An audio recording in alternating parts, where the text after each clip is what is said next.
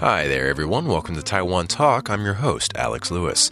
Another month of September has come and gone, which is a good time for us to look back at some of the important events from September in years past. This week, we're joined by Taipei Times features reporter Han Cheung to talk about his weekly column, Taiwan in Time. Taiwan in Time is a column about Taiwan's history that is published every Sunday, and it spotlights important or interesting events around the nation that have anniversaries that week. Let's start with the first week of September with the article titled The Former President's Reversal. Han writes about how Li Denghui adhered to KMT's pro unification one China stance during much of his political career, but how he veered off and eventually broke off from the party in the early 2000s. This one was basically like just a chronology of Li Denghui, former President Li Denghui's change in stance. Because when he first started as a politician, there was only the KMT, so uh, he joined that and he followed their, you know, pro unification, one China rules, and then but once he solidified his power, he actually started to push for like you know like more Taiwanization, more native, um, and then he became like outright like independence uh, advocate. And the anchor of the article is the 2003 march on September 6, where he was like the main like leader of the march that was to rename the country from Republic of China to Taiwan. Okay, so he kind of like led that revolution of the name of the country. Yeah, yeah, he did. He did. He was like the main speaker and that stuff. And yeah, I, I found that really interesting because like how you know you, it takes some courage to do that and like break party lines and you know like push your own agenda. And then he finally got kicked out of the KMT because of that. Mm. Yeah, and then he was free to pursue his own agenda. I mean, he's a controversial figure because, like, you know, some people accuse him of like being Japanese, and he said that he he had a Japanese name. He grew up during the period where the Japanese were really pushing for everybody to identify as Japanese, but it seems that he also has Taiwan independence and Taiwan as a country like in his strong interests as well. Yes. Yeah, I can see how he's a controversial, uh, polarizing figure because, yeah, Right. I guess he grew up in Japanese colonial times and then he worked in the KMT government and then afterwards he's, you know, he strayed away from the KMT. So it's really hard to, I guess, define the guy. Yeah, yeah, yeah, it is. And so I just tried to like use this one one aspect of him. Like we don't want to talk about like all the different controversies and because there's too much to talk about. So I just focused on his stance on the definition of Taiwan and like its status and So what was the most interesting takeaway uh, for you from writing this article? It was just because I've been kind of I, I kind of knew his stance and everything, but it was kind of looking at this, like putting everything in one place and looking at it in like it was a progression. It was like a clear progression, you know, like before he consolidated because he had to fight for power in the KMT because he was the first uh, Taiwan-born chairman. So a lot of people were opposed to him, and he had to do a lot of political maneuvering to get to power. So before he did that, he was really like following the party lines. Once he got power, though, like everything changed. So uh, that was more abrupt than I think I expected it to be. Yeah, well, I mean, the 2003 March, that came after uh, the KMT lost, uh, lost power, right? Yeah, yeah, yeah. That did. Okay, so it kind of like takes the onus off of him, right? Like, you know, it's. Right, right. And by that time, he was not happy that, you know, like once he stepped down, they kind of like were reverting to their own old policies and kind of, and he wanted them. He hoped that they would continue with his ideals, but there were too many uh, KMT supporters that you know just didn't agree with him. So, so the Taiwan Solidarity Union was actually um, comprised of uh, the people in the KMT who followed him actually, and they all left and formed that. And um, so there, there, there was like, yeah, there I think there was more than more going on than I had really looked at before because I, I don't really Follow this look kind of stuff. politics that much. Like mostly it's history, but then history is politics, and this is like more of a um, recent. Yeah, this was a pretty recent uh, article. If you look at all your other ones that you wrote, it's at least you know uh, decades or you know hundreds of years, even thousands of years back. So I'm used to looking at like really old stuff where I can just you know look at old documents and you know these people aren't around anymore, and but then like yeah, the, this is still alive. I had to refer to a lot of actual like Taipei Times articles and like uh, so that that was that was a different exercise. Let's talk about the next one, the closure of the Taiwan Strait. Um, Sure. Taiwan and the United States prevented Chinese ships from traversing the Taiwan Strait for 30 years, but this practice came to an end as the country's international clout plummeted. Uh, what did this uh, article touch upon? Uh, this one was uh, about the the yeah the blockage of the Taiwan Strait. So they uh, pretty much since um, even when the Civil War was going on, the KMT tried to block all the ports and block the entire coast of China. But like um, obviously the communists took Shanghai, they took all the significant ports. So by the time they retreated to China, they, but they still had Jinmen and Mazu, so they were actually able to block the Taiwan Strait. And um, and Chinese ships actually had to go around Taiwan to from to get from like the southern China to North China, which was really interesting. They had to go through the Philippines and then like around the east of Taiwan, and it would take it took forever. Um, so yeah, and I, I I had no idea that Taiwan actually had that clout, but given that they had U.S. support, it's not that surprising, I guess. And uh, what, what's interesting about this is now China can do whatever it wants.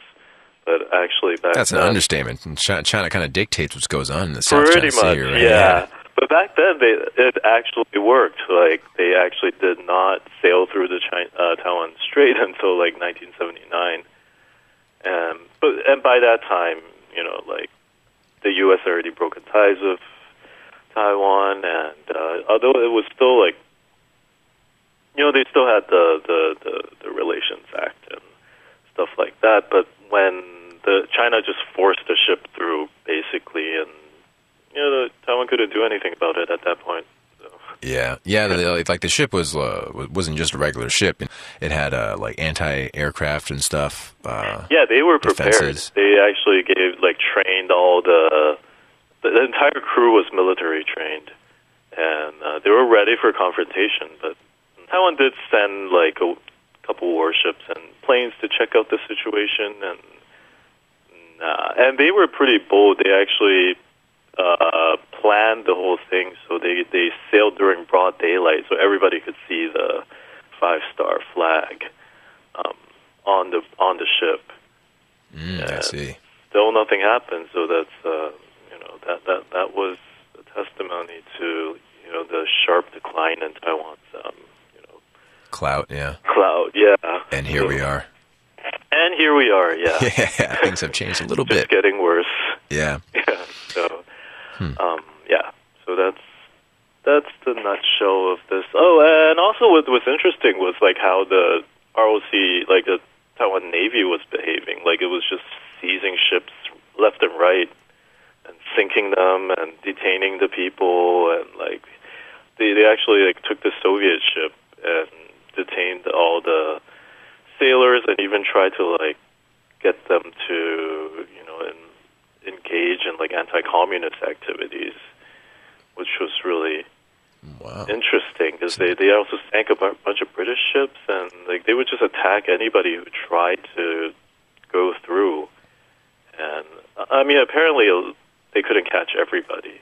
Of course, Uh, yeah. But, but- it seemed like they were super territorial. Yeah, but the fact that they were able to do that, Yeah. Like it, it really, you really can't imagine like that, like with you know Taiwan's like With the current state of affairs. now Mhm. and the amount of stuff that they actually could get away with. They could get away with, but also, I mean, just uh, the type of aggressiveness and, um, I guess, militaristic uh, actions that they, that they actually did take. Yeah, yeah, yeah. I think like we we often like underestimate the you know the military strength and like things that were going on like in the early early part of like KMT rule. Like they were still like actively fighting with China. There were like battle air battles and um, and then all this stuff going on. The next article we'll take a look at is titled Abandoned by the Rising Sun and reports on how, for several decades after World War II, Japan refused to compensate Taiwanese soldiers who helped in the war effort. So Taiwan was part of Japan during the entire World War II, right? So uh, obviously, they Taiwanese would be fighting for the Japanese, and there were quite a few Taiwanese. Like the statistics show that over like 200,000 Taiwanese served in the army in different capacities. I think most of them were uh, auxiliary forces. They weren't actual soldiers because Japanese didn't actually start drafting Taiwanese until the tail end of the war. But they would send them as like agricultural support troops or like transport, and they were all over the place. Like the the the guy I highlighted in the article actually was sent to Papua New Guinea to farm and to produce like food for the Japanese uh, soldiers stationed there when that uh, part of the world was under Japanese occupation. And but um, at the end of the war, um, all these people lost um, Japanese citizenship, and then Japan didn't want to take responsibility anymore towards you know the Taiwanese that went to war, or the ones who died, or the ones who were severely injured. Like this guy I wrote about, he he like lost an arm, he, he lost an eye, and he lost hearing in his right ear, and he got nothing for it. Also, there was the uh, Treaty of Taipei signed that stipulated that um, all kind of like war reparations had to be government to government, like individuals could not sue the government of Japan. And then Chiang Kai shek made that announcement that, you know, he wasn't going to seek any war reparations from Japan. So there's nothing these people could do. Yeah, until the, the, the treaty ended. So this is still like a raw issue for some people on the island, and Japanese colonialism is highlighted in the media now and again, like the story about the Japanese activist that kicked uh, the Comfort Woman statue, which is a brutal part of history in its own right, you know. But um, yeah, so like that's still like a raw issue for some people. Yeah, it is. It is, and it's the fact that you know they're still not taking responsibility for all of the stuff that happened, and it's still ongoing today. And um, and one thing is like we we look a lot. We look at the comfort woman a lot, and which which is a very important issue in its own right. But like there were also these soldiers, and they they they were also uh, neglected, and the Japanese like outright refused to compensate them for their injuries. And looking at the documents, like a lot of them willingly fought for the Japanese because you know the education back then they were like they had to go to these like indoctrination um, classes every week where they told them like you know you have to give your life for the Japanese so like um, so a lot of them volunteered to go but there I'm there were a lot who were also forced to go and they the Japanese just kind of treated it as you know it wasn't their business yeah, especially after they lost citizenship, right? It's just yeah, like, yeah, yeah, yeah. Wash your hands of that whole situation. Right. So it's kind of is a pattern of like you know how they have been acting, including the comfort woman issue today, mm-hmm. which there was a protest um, last month um, yeah. in front of the Japanese embassy or a representative office. Um, yeah, yeah, representative so office. We should say. Yeah, so it's still going on. Mm-hmm. Okay. It's kind of just digging deeper back into the uh, into the issue. The last article that you wrote was the Admiral's secret plan, and the excerpt for this says, "While Shi Lang, how do you say his name? Uh, Shi Lang. Okay, so while Shi Lang is known for persuading the Qing Dynasty emperor to incorporate Taiwan into the empire, reports show that he tried to hand Taiwan to its former Dutch colonizers as a bargaining chip to secure trade rights. So tell me about this. So this happened in like the 1600s. Yeah, yeah. Well, this one was really hard to write because um, it was so convoluted. Like he, he had this grand master plan, like get rich plan, like Game of Thrones kind of thing. Yeah, really. And trying to like he, he was playing all sides. He was convincing the emperor to you know annex Taiwan because. Um, okay, so a little bit of background. Um, back then, Taiwan was nominally ruled by you know like Zheng Chenggong and his empire. Uh, he he he wanted to use it as a base to you know like overthrow the Qing. Um, of course, they didn't rule the entire Taiwan, but they had an empire there. Uh, uh, well, more like a kingdom, and then so it actually survived for several generations. So this guy was like his grandson, and so Shi Lang actually led the forces to Taiwan and destroyed the kingdom, and then and then there was the question of what to do with Taiwan. So that became a huge debate in the Qing court, and uh, some people were like, you know, that's it's not worth our resources, and let's just leave it be. Or one guy was even like, oh, why don't we invite the Dutch back, and so they could govern it for us, and then we could just collect like tribute from them, right? Mm-hmm. And then, but Shi Lang was actually he's known for like really trying to persuade the emperor that you know like Taiwan has a lot of fertile land, like it is really strategic, and we should hold on to it, and like things like that. But on the other hand, he was dealing with the Dutch and the British, and like trying to get them to because um, yeah, this is really complicated. Basically, he he's from Fujian province. He was like the admiral of Fujian province, so um, he wanted to establish kind of like a monopoly on trade there. Mm-hmm. So he was trying to uh, negotiate with the people of the British East India Company and the Dutch East India Company, and trying to get them to, you know, establish trade offices in Fujian.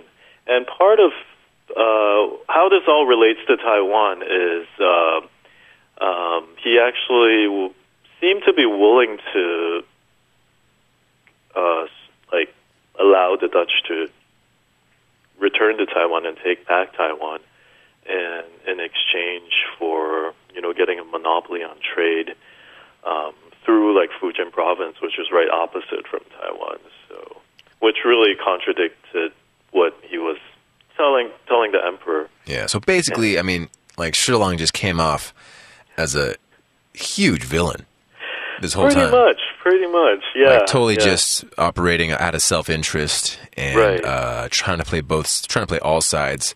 Yeah, uh, just yeah, his yeah. benefit, yeah. Um, Yeah, and, you, and you did say Game of Thrones villain, right? He was like, it's basically just trying to play all sides of the political situation, and after even after that failed, right? He he still took uh, the selfish way out. Yeah, he did. He did. And the interesting thing is, like, this is like this. All of this was like gathered from um, a testimony from like the the Dutch East India Company. Yeah. Oh, by the way, I wanted to ask you, how hard was it to to research something this far uh, back in history? You know, was, this was from the 1600s, right? Were there a lot of texts about this and everything, or was it just kind of Uh, like from just one account? Well, the the Dutch East India Company kept really complete records of like all the conversations and everything, and um, the reports made by you know the people who were stranded in Taiwan and the people who like Shi Lang were, was talking to, and um, so luckily there there there.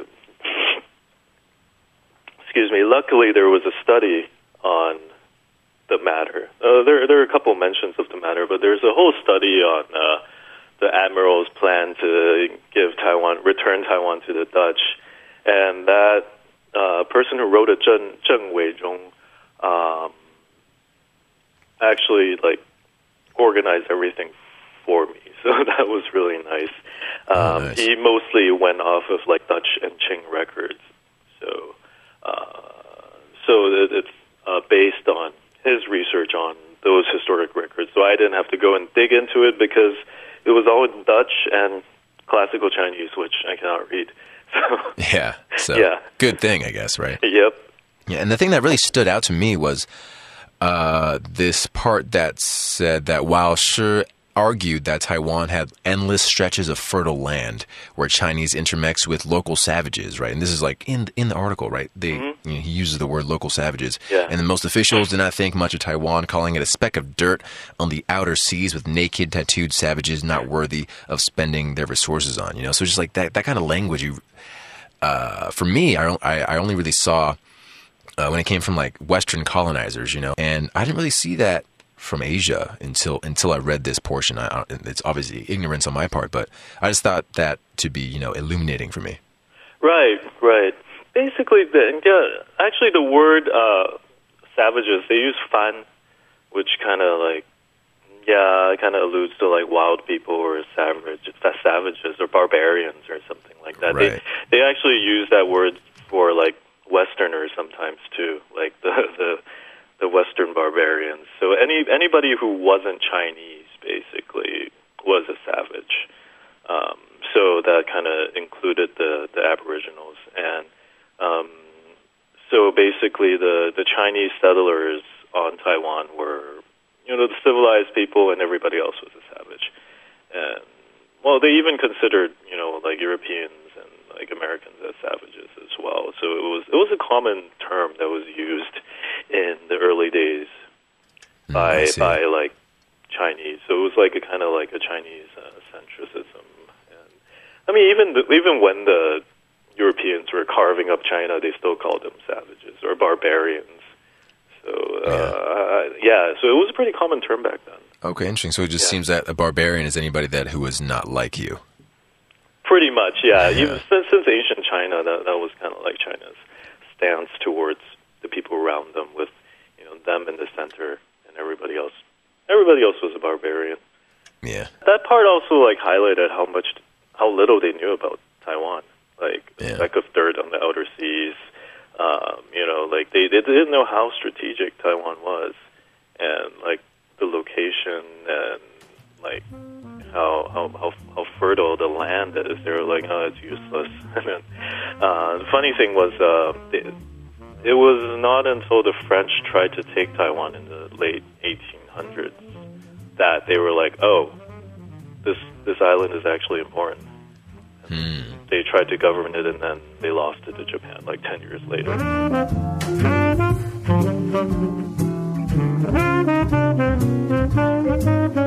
Thank you to Han for coming on Taiwan Talk to talk about his articles. You can find his articles in the Taipei Times uh, every Sunday, or you can find them online on the Taipei Times website and just search for Taiwan in Time. And that's it for this week's Taiwan Talk. I'm your host, Alex Lewis.